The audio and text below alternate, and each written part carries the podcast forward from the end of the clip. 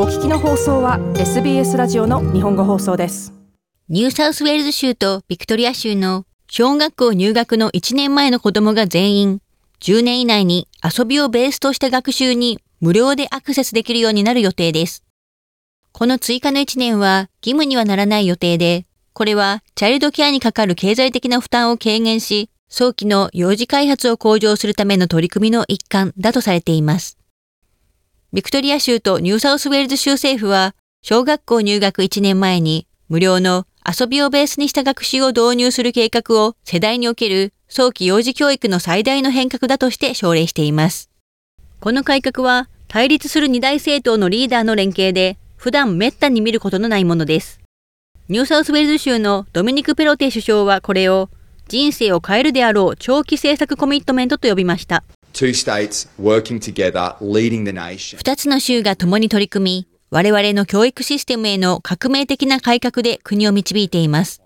この10年のプログラムで、我々は我々の州に普遍的なプレキンダーカーテン教育を持つというところまで到達するでしょう。ペロテ首相はこのように述べました。ビクトリア州のダニエル・アンドリュース首相は、この計画はどのようなバックグラウンドの子供にも早期の学習にアクセスできるようにすることと同時に、勤労者の世帯、特に女性に恩恵を与えることを目的としていると述べています。これはすべての子供にあらゆる機会を与えるものです。最良の人生のための最良のスタートです。それは女性が選択をできるようになるということ、また経済力、自立、影響力の機会を得られるようになるということです。アンドリュース首相はこのように述べました。ビクトリア州は2025年からこの追加の学年を導入する予定です。現在ビクトリア州で4歳の kinder は pre-prep ということになります。遊びをベースにした学習は続きますが、子供は週に5日間の授業に通い、それは無料になるということです。同様のモデルがニューサウスウェールズで2030年に導入される予定です。ニューサウスウェールズ州では、それは pre-kindergarten として知られるようになるということです。また、ニューサウスウェールズ州は来年からパイロットプログラムを開始する予定です。ニューサウスウェールズ州は10年にわたって58億ドルをコミットし、そのうち5000万ドルが来月からそのプランニングのプロセスを開始するために使われます。これには既存の小学校などのこのサービスを提供する場所の scoping などが含まれます。この計画を素晴らしい投資だと呼んだオーストラリア教育労働組合によると、インフラの開発は課題の一つに過ぎないということです。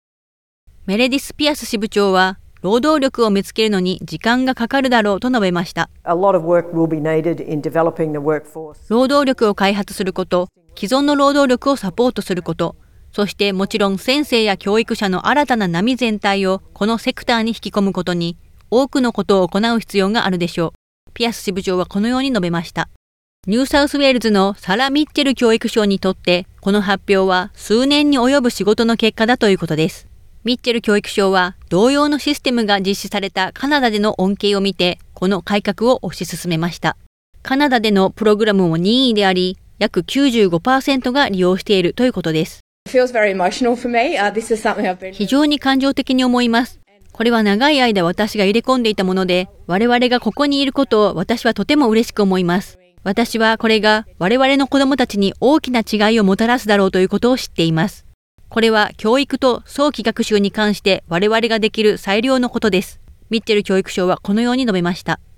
またこれらの親は経済的な利点を見ています。Um, 素晴らしいと思います。私たちはまだ子供をチャイルドケアに入れていませんが、費用が高いように聞こえます。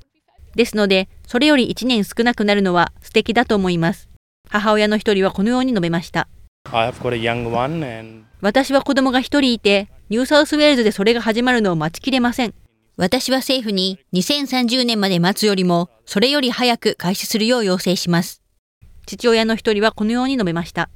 Early Learning Care Council のエリザベス・ディース CEO は、この計画は子供の発育をさらに高めると述べています。ディース CEO はこの計画を画期的だとし、これに他の州も続くべきだと述べました。以上、SBS ニュースのアビー・オブライアンのリポート上村由子がお伝えしました。SBS 日本語放送の Facebook ページで会話に加わってください。l i いいねを押してご意見ご感想をお寄せください。